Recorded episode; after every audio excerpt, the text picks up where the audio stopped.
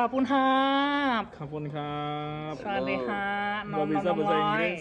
Gak bisa bahasa Inggris anjir Halo semuanya Welcome back to Five Food Five Cast tuh. Eh, Five Cast ya, anjir, Food salah. Five Yase. udah bangkrut, udah nggak laku dia. Amin. Hmm. Amit amit amit. Itu amit, tinggal amit, gerobaknya amit, doang amit. tuh di, di, di garasi kan. Oke ini ini siapa aja nih kita kali ini Di Ada siapa nih? sini ada Ayo- Adi lagi. Ayo anak-anak kenalan dulu anak-anak. Iya kamu siapa anjir Nama saya Bundan, saya kelas 3C. Gace mana? Anak mana lu? Anak mana lu? Ke Anak SD 04 pagi. Nah, punya uang nggak? Sini sini uang jajan sini. Eh, eh, eh, fokus, fokus. Dan saya Yosua, Anak mana? Anak anak mana? 4 C, kakak kelas Yudan. Ini siapa nih, Mas Adi ya? Aku Adi, aku anak TK. Anjay. Tapi junior. suka malak kakak kelas. Jadi guys, jahat banget. Jadi Oke. ngapain nih kita di sini nih? Yoi. Lu lu kamu sih nyulik-nyulik doang sih bisanya nih. Mm-mm. Serak teli emang gue. Iya. Bang, jadi kali ini kita Ah. itu kan mau membahas tentang per apa ya per, per Pergemukan ya unek-unek lah unek-unek yang apa? unek-unek di dunia kreatif Oke. Sambat. Berarti ini ceritanya per, sambat. eh, persambatan Kamu dunia tuh mbok kreatif jangan ngasih vibe yang negatif gitu loh. Loh. Kamu tuh kita ini itu mbok udah tahu kerja kreatif itu berat, mbok yo dikasih vibe positif Loh. loh. Masa kamu tuh sambat, wes sambat itu Kalau- udah banyak sambat. kalau nggak ada vibe kalau nggak ada vibe yang negatif kan nggak ada vibe yang positif Mau masuk juga. Ya, Iya. harmonis gitu ya. Hidup tuh harus ada jeleknya berarti. Iya, betul. Iya kan kan yin, yin dan yang Nah, yin and yang. oke jadi kali ini kita akan membahas tentang per per Persambatan, ya? persambatan di Duniawi. dunia, di dunia kreatif lah Oke. dan kali ini Kali ini apalagi ya? kali ini kita Kita gini aja deh, profesinya kita apa gitu Iya, aja. jadi- Lu lu sebagai apa nih? saya sebagai owner, manager dan founder dari Five Food Indonesia. CEO ya. Oh, si, si everything officer Oh, soalnya gak punya pegawai dia. ya kan sesuai lagu lah, all by myself. Oh, Oke, self service ya. Iya. Kalau kalau lu apa, Yos? Kalau saya eh, pegawai swasta Oh, Tapi di mana ya- di mana di mana? Bergerak- dalam bidang apa? bergerak dalam bidang konstruksi. Oh, pega- oh, pegawai swasta nih. Anu, kuli. Kuli, yoi. Oh. kuli desain tapi. Kamu, kamu, kamu pegawai swasta ya? Ya, ah. Berarti di luar negeri. yoi, sekarang mulai. Ini Bang Adi sendiri nih. Ho ho. Kalau aku ya apa ya? Ya aku mah gini-gini aja ya. Ala pret. Heeh, ya ya berkebun gitu, terus ngepel rumah. Oke, jadi Udah punya rumah sendiri dia. Lo bugil gimana? Kan Ih, kamu kok saru sih? oh, Oh, gue bugil-bugil sih. saya suka yang neket-neket gitu sih. Something fresh gitu kan. oke, jadi mulai dari Yusa dulu lah. Yusa ini kan yang pengalamannya udah banyak. Udah Iya. berapa tahun? Umur sekarang berapa Yus? Umur 20. Ber- Berarti Udah- berapa tahun lagi buat ini? Ah, buat apa nih? Siap, siap. ya 20 tahun lagi. Amit amit, amit amit. Astaga ya ampun. Enggak enggak enggak enggak. Ya intinya itu gimana ya? Dalam dunia kreatif itu sebenarnya lebih banyak negatifnya sih daripada Loh, kenapa? Bikin mental bi- bikin mental kamu jelek ya? Iya mental breakdance. Bener. Gila sih. udah nggak breakdown lagi, udah big Iya, dance. breakdance. Menari-nari. Tapi karena karena apa namanya? eh, tantangan itu kita jadi kayak terbiasa sih sebenarnya sih. Positifnya itu. Eh tapi ini serius nih, lu kerjanya apa sih? Maksudnya di di di apa? un- Mm-mm. Kesehariannya tuh ngapain gitu? Oke, kalau keseharian aku eh, Main Genshin bergerak Impact. di- Habis ku install anjir, bosen coba. Kalau cyberpunk gimana? Aduh, bisa berbang. Enggak, enggak, saya- gimana, gimana, gimana? Ya itu. Jadi saya sebagai graphic design main-main main jobnya ya. Tapi juga bergerak di video dan foto. Berarti Ya. anda pesulap. Em, Biasanya klien minta sulapan. sebenarnya penipu sih. Kita suka menipu orang dengan visual yang menarik gitu kan. Tapi kan biasanya apa desain grafis itu kan pesulap. Eh nanti dua jam lagi deadline ya. Padahal gambarnya belum ada.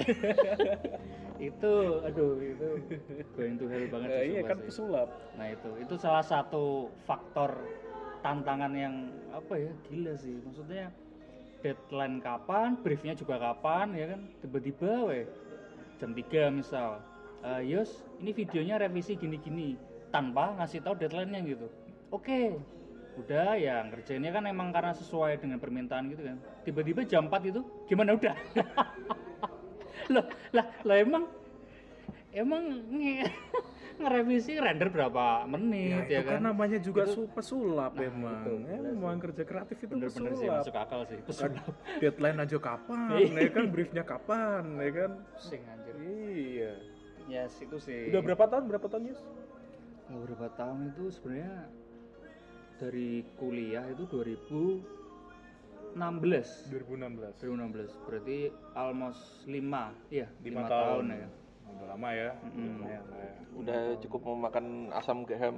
Yoi. ya Banyak, cuman banyakan garam kan. Iya. cuman gini cuman eh, lima tahun ini bukan yang apa ya profesional banget enggak karena ranahku pun juga masih dalam apa ruang lingkupnya masih regional maksudnya kayak Semarang based on apa namanya teman atau tapi karena eh, rekan dekat kadang itu ya nyepelein itu loh Nyepelin gimana nih? Iya kayak misal ah cerita nih Enggak apa-apa, enggak apa-apa. Enggak apa-apa. iya kayak apa namanya ya namanya teman kan support ya bantu usaha teman nggak nggak nggak ketang eh, apa namanya? Enggak dalam- ketang tuh apa tuh? ah nggak nggak nggak. Ya walaupun Meskipun- cuma ya meskipun meskipun cuma- cuman apa ngasih support atau apa kayak. Tapi ternyata udah harga pas gitu kadang masih aja nego gitu loh. Itu itu yang itu kan sebenarnya kan tolak ukur kita mendesain kan budget juga kan ya. Oh, berarti harga temen ya. iya harga ah, Harga, itu. ingat ya harga temen itu harga yang melebihi harga pasar. Bener nggak? Setuju nggak? iya nggak sih Nggak masuk akal itu iya harga teman itu harga di atas harga pasar Hmm. karena teman itu harus menghargai usaha temennya Iya, betul. harus, harus mendukung Iya, betul. usaha temannya. Mm-mm. Ya kalau nggak bisa di budget eh, nego yang lain kayak maksudnya apa tuh eh, kayak ya misal udah FWB-an gitu ya ya udah kamu kan nggak bisa bayar ya udah FWB-an sama Eh, aku gitu yoi. Eh alternatif zaman sekarang banget ya yoi with benefit benefit tuh, ya. Nanti kalau nanti kalau udah nggak ada benefitnya benefit di-spill. itu ini pengalaman Mas Bondan ya FVP gila ini dunia per EVP kan Mas Bondan Udah lah, gak usah, gak ya ngomong-ngomongin punya ini lah. OnlyFans loh yoi yoi nggak? Iya nggak? betul. Gak usah, gak usah diomongin di sini lah. Nah, oke Ah, siap nonon loy terus kalau Mas Bondan nah Mas Bondan gimana nih? Gimana pengalaman cerita dong. pengalamannya nih? Maksudnya Selama- kamu dulu eh, apa namanya pas kuliah dalam bidang kreatif apa enggak gitu? Kalau aku nggak ada masalah sama sekali sih, karena akunya juga nggak, akunya juga bodo amat kan. oh, berarti Udah sama klien juga iya. udah masuk sama klien lah kamu Kalau- itu eh ingat kamu itu hidup dari klien loh kalau kalau aku ya profesional aja. Kalau mereka bayarnya murah ya saya ya aku kasihnya yang murah. itu tidak profesional ya, ya kan ya kan itu sesuai ya kan memberikan sesuai dengan apa yang mereka minta, Iya, sesuai iya, dengan harga yang mereka tawarkan. Jadi ya terserah terserah kliennya aja. Kalau mereka mau yang hasilnya bagus ya mereka mereka harus Nah, kalau maunya hasilnya bagus dengan- tapi budget nggak ada gimana ya pilihannya cuma kalau kayak kalau itu sih ya ya paling cuma ya kalau aku nggak kalau aku nggak bilang kalau aku paling ya aku tolak kalau nggak ya itu kalau sesuai dengan harga tak kasih yang sesuai dengan harganya. Oke voucher Red Doors lah ya. Iya. Oyo lah oyo. Anda. oh kamu punya voucher Oyo? Duh. sering anu tau sering ke Oyo nanti Oyonya di tit gitu ya. Soalnya kita nggak ada sponsor sama Oyo. Lah Mas Heru gimana Mas Heru? Mas Heru siapa anjir? Alright. Mungkin oke kalau Mas Adi sekarang? Nah Mas Adi nih ini kenapa? menarik nih. Iya sambaters aku apa? aku tuh jarang sambat loh. Oh ya oh iya sok-sokan. Jarang sambat. padahal ada ya ada lah kayak gitulah Oke, apa itu? Ceritain dong, sharing. What kind of sambat you have? apa ya kalau aku itu kan ya dalam bidang kreatif lah ya apa ya Mm, mm, editing video Oke. terus ya foto kayak gitu Mm-mm. ya ya begitulah hampir sama lah sebenarnya kita ini satu spesies lah Mm-mm. masalahnya juga sama ya kan makanya itu ya saya dagang aja Tapi gini loh Mas Adi, uh, dari sekian banyak uh, masalah gitu ya, Hmm. uh, saya anggap masalah gitu. Ada kasus yang menarik nggak sih? Maksudnya kayak kita mungkin masing-masing punya masalah, tapi ada masalah yang buat kita nggak bisa lupa mungkin, atau malah kalau kita ngingetnya lagi itu lucu banget gitu loh. Itu menarik gitu loh, hari- apa dibahasnya gitu. Gimana Mas? apa nih maksudnya pengalaman Yoi, pengalaman lah. pengalaman yang tidak terlupakan Mm-mm. apa ya dalam membangun brand ya. tapi bukan FWB loh FWB mulu anjir, ini abis ini booking siapa ya? ini habis ini ngalter semua nih Yoi, yoi.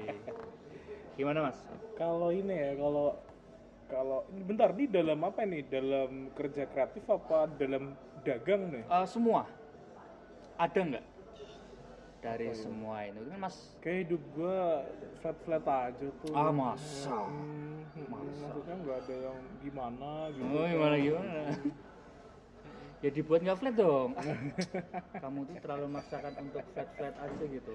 tapi tapi gimana ya sebenarnya gini yang jadi tantangan kita kita ini yang orang-orang yang bekerja dalam bidang kreatif itu tuh apa aja gini kita ini kan jasa tuh ya bener nggak sih Mm-mm, mm-mm. Jasa itu kalau misal kita nih eh, klien nih minta aku minta bikinin ini dong. Itu kan standarnya beda-beda. Mm-mm, ya klien kita klien ini sama klien mereka pasti tingkat kesulitannya berbeda ya kan? mm-mm, dan itu tuh susah dan orang-orang kebanyakan ya klien itu susah memahami. Mm-mm. kalau misal bikin video terus ada yang bilang masa durasi 15 menit berapa juta kan nggak make Ah. sense. Padahal di di industri ini make sense gitu loh. Tapi ya itu orang nggak bisa banyak yang belum bisa menerima bahwa kerja kreatif itu tuh memang sulit diukur. Beda kalau misal kita jualan sebuah barang gitu kan. Orang melihat bisa karena orang tuh bisa lihat barangnya. Ketika ini misal jual tas oh ini material tas kayak gini. Oh tasnya bagus. Dia bisa lihat experience itu sebelum dia beli. Makanya Oke. itu lebih mudah untuk ya wes ini harganya segini gitu Mm-mm. tapi kalau jasa kan ini belum ada nih barangnya nih Iya Iya betul kan? sih betul. belum ada barangnya belum kita bikin nih mm-mm. tapi lu udah nawar-nawar aja Mm-mm, Belum ada DP. DP pak. nah itu loh menurutmu Iya, iya, iya. menurut kalian gimana nih bagaimana sih bikin kalian itu paham kalau pekerjaan kita ini tuh memang ya gitu susah untuk diukur memang ya, namanya juga kreatif sus- susah diukur kan bener nggak sih. Iya nggak? Gini, eh, kalau pelayan sendiri ini menurut aku sih ya, maksudnya aku nggak nyari by data atau gimana. Itu ada dua sebenarnya. Klien yang emang dia udah mengerti, maksudnya mengerti, dia mungkin udah punya pengalaman memakai jasa sebelumnya gitu. Dan satunya yang Jasa apa nih? eh, apa nih jasa desain dong, kreatif Oh, dong. video, foto atau mungkin ngisi konten gitu kan ya. Nah, yang satunya masih bener-bener awam gitu loh. Mereka maunya pengen untung-untung doang, tapi nggak ada effortnya kan percuma gitu kan. Padahal kita sebagai orang kreatif itu kan kalau di perusahaan gede itu masuknya ke marketing ya, Hmm. marketing ya. Jadi kayak emang sebelum ada produk atau hal yang bisa ditonjolin ke klien kita itu portofolio Nah, betul, Nah. betul sekali. portofolio maju sebenarnya ya itu dari menjawab apa namanya harga kenapa bisa 15 menit harga 15 juta 15 menit harganya 20 juta itu kan portofolio nah kembali lagi eh, dari dua klien itu kita harusnya sudah tahu nih gimana caranya biar eh, menanggapi klien kayak misal yang udah ngerti ya kita tinggal terobos aja lah ya Oke, terobos aja lah anjing lah yang satunya yang awam kita kasih treatment Gimana tuh dipijat? Oh, FBB lagi. itu mungkin self service ya. Treatment gimana treatment? Di- Treatmentnya gini. Kira-kira apa yang bisa ditonjolin dari jasa kita dari jasa lainnya? Oke. Nah, kan namanya kompetitor kan pasti ada lah ya. Dia mungkin nggak nanyain satu dua eh, jasa gitu kan. Misal yang pertama itu portofolio, itu udah pasti ya. Kita udah ngelayanin klien mana aja, terus eh, portofolio kita udah sampai ke mana aja. Lalu yang kedua impact, seberapa besar sih video atau foto atau brandmu ini bakal ngena ke klien gitu. Klien kan pasti juga memperhitungkan kan. Maksudnya ketika aku mau pakai jasa klien apa? Eh jasa klien. Jasa eh klien? Sini dong. Saya mau jasa klien. Oke. Di sini bis. Ya itu apa namanya? Jasa industri kreatif. Kira-kira cuan nggak ya? Kan seperti itu. Karena mereka ya kan dong kita pasti cari cuan lah. Nah, itu. Makanya seberapa besar impactnya. Makanya nanti eh, kerjasama sama eh, researcher ya, data analis gitu ya, kayak nge-search nge-search ya itu nantilah yang lain lah, mungkin episode lainnya. Nah, kalau sudah sampai di tahap itu ya, ya sebenarnya sudah harusnya sih kalau mereka orang awam sudah paham lah ya, maksudnya dari impactnya seperti apa, portfolio seperti apa. Kalau masih bandel lagi ya ya udah tinggal aja lah Tinggal. kayak emang klien cuma dia doang yo yo belum jodoh lah ya. ya namanya juga ya namanya klien eh nyari klien itu kayak nyari jodoh Yoi. ya kan kalau memang semesta mendukung pasti kita jodoh sama klien Oh, itu ya kan Masuk Pak Haji. ya, ya, kalau Mas Bondan gimana nih menurut Nah, menurut Mas Bondan nih? Mas nih? Apa nih? ya itu Kenapa nih? Kenapa nih? gimana sih kita menghadapi klien-klien yang susah untuk ini susah untuk memahami pekerjaan kita nih Ya kalau aku pribadi sih biasanya ngasih harga ya sesuai dengan portofolio. Maksudnya kalau memang portofolio kita bagus ya kita kasih harga yang bagus. Kalau memang kita kasih harga, harga yang tinggi. Tapi kalau kita portofolio juga masih kurang ya tahu diri lah kita nggak- kita nggak bisa minta klien untuk membayar dengan harga yang tinggi juga karena secara portofolio kita juga masih minim. Jadi Mm-mm. mungkin ya salah satunya itu cuma kan pasti ada klien juga yang nggak paham tentang masalah itu nggak paham yang tentang portofolio itu jadi kalau untuk klien-klien kayak gitu ya kita kita kita kasih ke- kembalikan ke mereka aja mereka budgetnya berapa kalau mem dan nanti kita kerjakan sesuai dengan budget yang mereka kasih ke kita aja nah ini ada pertanyaan menarik nih Mm-mm. di di pernah aku melihat keributan di Twitter deh Iya. soal kayak gini nih ya kan. Ya kan. Ada ada orang yang bilang aku lupa namanya siapa dia bilang gini. Orang kreatif tuh kadang kan ada kesalahan yang sangat mendasar adalah ketika orang mau tanya atau bisa tolongin bikinin ini? Tapi dia langsung tanya budgetnya berapa. Itu tuh Hmm. kayak kayak dia tuh menganalogikan kayak kita tuh masuk ke toko terus ada orang saya mau butuh mau beli ini dong lah ada budgetnya berapa Lah, padahal kan dia butuh tahu harga nih Hmm. harganya berapa nih harga gambarannya berapa nih Hmm, oh paham. nah paham, tapi paham. habis itu jadi jadi perdebatan karena ya namanya kreatif kan susah diukur ya Iya, susah betul. susah diukur nah menurut kalian gimana sih ngadepin kayak gitu menurutmu yang paling bener tuh menurut kalian yang paling bener itu apakah kita kita apa namanya kalau kalau kayak gitu tuh apakah kita ya udah nih harga segini range segini atau gimana nih kalau misalnya kalau ya, klien kalau seharusnya ya memang kita kasih harga dari kita dulu dari pihak pihak apa pihak industri kreatifnya maksudnya kita ngasih harga dulu kita ngasih list harganya segini. Kalau misalnya klien agak keberatan ya baru kita tanya budget mereka berapa oke berarti harus kita harus ngasih Iya base kita price kita ya, harus ngasih base- price list dulu price list dulu yang penting ada price listnya Ah, dulu jadi paling tidak jadi paling tidak klien itu mereka tahu gambaran tentang harga kita berapa dan yang mereka dapatkan itu apa saja dengan harga segitu. Setelah itu kalau misalnya klien masa agak keberatan baru kita komunikasikan lagi kan. Mereka budgetnya berapa terus setelah mereka ngasih misalnya budget saya segini. Lalu kan bisa kita sesuaikan juga kalau segini Anda dapatnya ini ini ini ini enggak mungkin nggak full sesuai dengan basis kita ada beberapa yang dikurangi tapi paling tidak bisa bisa masuk ke budget si klien itu Oke. karena di Indonesia kalau dari yang aku lihat selama ini itu sebenarnya masalahnya cuma orang yang orang-orang yang, yang tadi itu yang mereka pemberi jasa kreatif itu kebanyakan mereka kurang mampu untuk berkomunikasi dengan klien. Berarti jadi ada mis mispersepsi. Ah, ada mispersepsi. Kayak misalnya klien bilang kayak mas tolong ya mas aku minta tolong fotoin ini aku ada budget segini. Dan kadang-kadang klien juga loh mas itu kemurahan dan lain-lain. Mereka nggak mereka bukannya coba berkomunikasi dulu, dulu dengan kliennya tapi mereka langsung langsung denial bahwa oh itu harganya terlalu murah saya harga saya nggak segitu itu itu sebagian besar menurutku kesalahannya di situ harusnya kan mereka paling tidak coba untuk berkomunikasi dulu dengan kliennya setuju. supaya ya itu nggak ada miskomunikasi Mm-mm. karena kan banyak yang seperti itu langsung tiba-tiba ada di Twitter di spill di Twitter Oh iya bener tuh Iya kayak kan? dipamerin. Masa foto gini kayak gini dihargain segini emang gue makan apa ya gitu. Iya. Menurut gue nggak nggak nggak etis lah ya. Maksudnya maksudnya- dalam artian gini ketika ketika ada deal yang akhirnya tidak jadi terus akhirnya dibongkar di media sosial menurut gue nggak etis sih. karena ya memang itu kan masih di masih dalam tahap tawar menawar Hmm, belum ada deal apa pun. iya belum ada deal apa pun Tapi tapi nih gini nih. Ini kan industri kreatif ini kan eh, ongkosnya pasti beda-beda kan. Bener nggak? Setuju Betul, nggak? betul. Pernah boncos nggak pas produksi? Hmm. Boncos itu Boncos itu jadi kayak misalnya kita udah kasih budget segini nih, tapi pas eksekusi kok ongkosnya lebih banyak Over ya? budget. Over budget. Dan akhirnya kalian nggak untung nih. kalau Pernah nggak bikin kayak gitu? Hmm.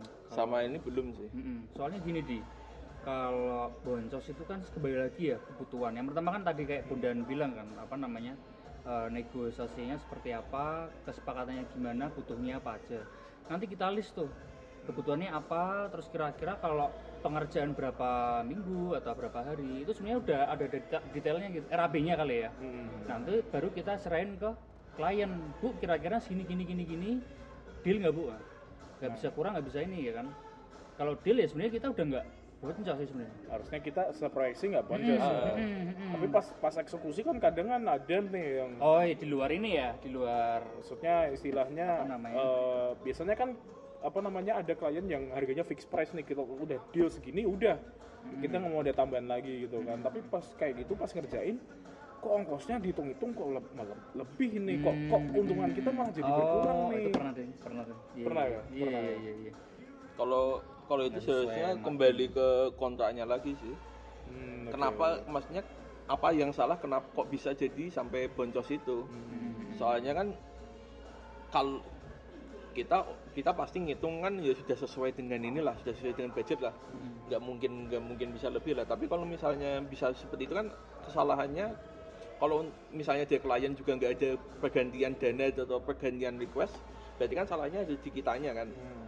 berarti memang Berarti ya itu kita kita harus ya. ada evaluasi dari kitanya sendiri karena kenapa kok bisa lebih seperti itu oke oke ini nice nice insight nih kayak gitu Yo, nih. iya. asik deh. Tapi nih, nih kalian nih, kalau misalnya disuruh memilih nih kerja kreatif, mending digaji bulanan atau per project?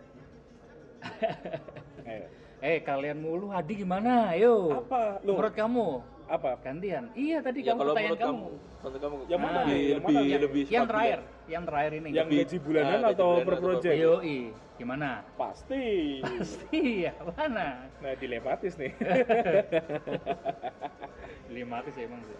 kalau per project enaknya ya lumayan lah ya, maksudnya sekali nerima ya lumayan. Cuma kan ya namanya juga project ya, kadang kan ada, kadang kan enggak. Kalau lagi rame syukur, ya ya ya udah gitu kan. Kalau kalau apa namanya kalau kalau jadi tim di dalamnya yang istilahnya in house ya ya mungkin let's say kita setiap bulan dapat pendapatan segini segini meskipun kita lebih capek kita Betul, lebih betul.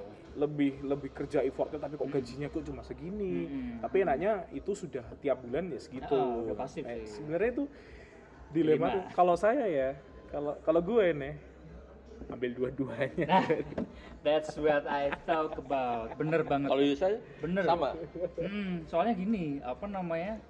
Kalau kita suruh milih itu dilematis memang. Karena gini loh, kalau misal kita ya aku anggap aja kayak freelance gitu ya. Itu pasti nggak pasti gitu loh. Yang pertama, karena ya kembali lagi kita harus nyari tim lagi ya kan buat ini, terus channel dan sebagainya macamnya. Cuman kalau kita sambil ada pasifnya, kita gerak pun juga udah ada income gitu loh. Oke. Paham nggak sih kayak gitu? ya ya jadi ya mungkin gini kelemahannya bakal jadi kayak jeblok diasmu loh serius sih ya, kamu mikirin di innya di in pasifnya tapi kamu juga mikirin di keluarnya gitu sih tapi kembali lagi ya prioritas kamu kalau pengen jeblok kayak gitu prioritasmu apa bagian sebenarnya? mental illness ya. Kan jadi Anxiety. anxiety ya akhirnya psikolog larinya semua. psikiater psikiater iya. ya, psikolog malah ya Nah, Mas Bundan. Kalau aku lebih ini sih, lebih cenderung yang ke per project sih. Karena Oke. kalau bulanan itu kayak apa ya? Kayak ada ke keterikatan dengan satu Nah, itu, itulah. itu betul sih. Karena Terbatas. kalau per project kan kita istilahnya bebas. Kita misalnya dengan brand A, kita besoknya ngambil project dengan brand brand, brand B itu nggak nggak ada masalah sama, maksudnya nggak ada konflik konflik batin sama sekali, mas. Berarti Kalau- kamu orangnya nggak setia ya? Loh, Ya anjir. loh, makanya saya FVB. Enggak, soalnya Wah, bisa sama klien memang. yoi. soalnya memang ya kalau bulanan yang aku nggak suka itu ya itu ada ada keterikatan ada Iya, iya, iya. seperti Kamu suatu nggak suka long keterikatan. term relationship ya? Aduh. Kamu tuh gimana sih? Eh jangan gitu. Kamu mukul rata semuanya ngomong gitu cuy. Kasian Bondan cuy. Tapi Aduh. emang dia ya. Lo enggak tanya cuy gue. Tuh. Kalian lah ya. kalian belum tahu aja. Eh, iya memang bener-bener. Udah berapa udah punya berapa FWB an? Heru Samantha. Jadi begitu. Alright, menarik sih insight insight. Terus harapan kalian nih kerja kreatif ke depannya nih kayak gimana nih? Nah, gimana Adi? Nah, lagi. Aduh. Kamu dulu lah. Adi dulu Adi. Harapan kamu gimana? Kau dulu lah. Kalau harapan gue ya kerja kreatif semakin di masa depan itu makin menjanjikan lah. Maksudnya istilahnya ini lahan yang sangat basah lah. Iya. gitu. Dalam artian di, Masih- di di era digital kayak gini ini kerja kreatif ini cukup punya banyak ruang, ya kan? Punya Di ruang Indonesia baru inilah baru take off. baru take off lah nggak tahu terbangnya kapan kan take off dulu lah nah setidaknya itu apa namanya eh, ya mulai banyak lah sekarang eh, project-project untuk dalam apa namanya dalam ruang lingkup digital lah. Nah, karena ya kerja kreatif itu memang memang sangat sangat dekat dengan digital lah. Betul. Kalau kalau di dunia ini nggak ada digitalisasi, paling kita kerja apa sih? Paling cuma nempel-nempelin itu sudut WC di tiang gitu kan. Atau badut sulap itu bikin desain kayak gitu ya kan. Udah kayak gitu mungkin aja. mungkin itu juga salah satu apa ya salah satu sisi positif dari pandemi ini sih Oh iya bener juga. Heeh. jadi istilahnya yang mengebut itu mengebut mengebut infrastruktur digital di Indonesia Terus akhirnya kerja-kerja Ah, kayak gini kok kerja kreatif. pasti butuh konten ya Iya. nggak? Ya nggak? Mm-mm. Marketing ya kan butuh konten ya kan kayak gitu. kalau Mas Yosa nih Gini, eh, harapannya apa nih harapannya itu Untuk sekarang Gaji saya naik gitu. Nah, gaji Amin. ya mantan mengejak balikan nggak bakal. Maksudnya udah kok gak bakal ya, Kamu tuh jangan kayak gitu tuh. ya dia juga udah ada ini. Anjir kalau balik. Gimana, gimana, Berarti aku ngarep ya. enggak, enggak, enggak. Gimana ya dunia di industri kreatif itu malah menurutku dari tahun ke tahun itu ya karena aku bergerak selama ini di ini kan ya di industri kreatif itu berkembang terus dan aku bangga juga di dan senang sih soalnya gini ter- eh, kembali lagi ke orang tua kan dulu kan namanya di kafe ya ya latar belakang itu diremehin gitu sih kayak Kamu tuh kerja apa? Ah, kerja apa sih? besok jadi apa kamu? Bisa jadi apa? badut. Amit amit enggak enggak enggak maksudnya mau jadi apa kamu besok dan pada akhirnya ketika ya udah jalanin dulu gitu kan ya. Akhirnya ternyata Ya kebuka bener, tuh satu-satu. bener omongan orang tua. sialan. Tahu aja. Nanti apa aku?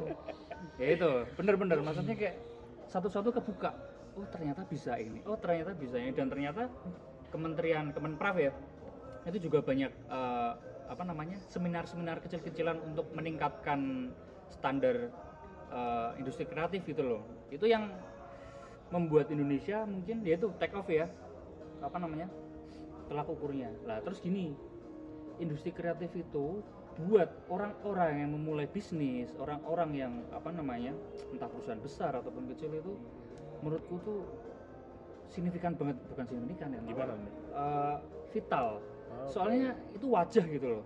Orang-orang pengen buat usaha tapi tidak dikenal itu kan susah kan. Nah kita bergerak di situ tuh malah apa namanya? Ya tapi gini ya kembali lagi ya belum merata. Intinya harapan aku sih mending merata dulu aja sih sebenarnya. Yang penting naik gaji dulu. nah gaji EBB ya EBB mulu anjir intinya itu harapan aku merata dan orang awam pun bisa menerima lah ya. Itu sih. Kalau Mas Budan nih gimana nih? udah gimana? Gimana ya? Ya kalau aku ada komunitas gitu untuk bukan komunitas sih lebih kalau menurutku ya so- ini aja lah maksudnya memang industri kreatif di Indonesia itu kan baru banget ya. Hmm.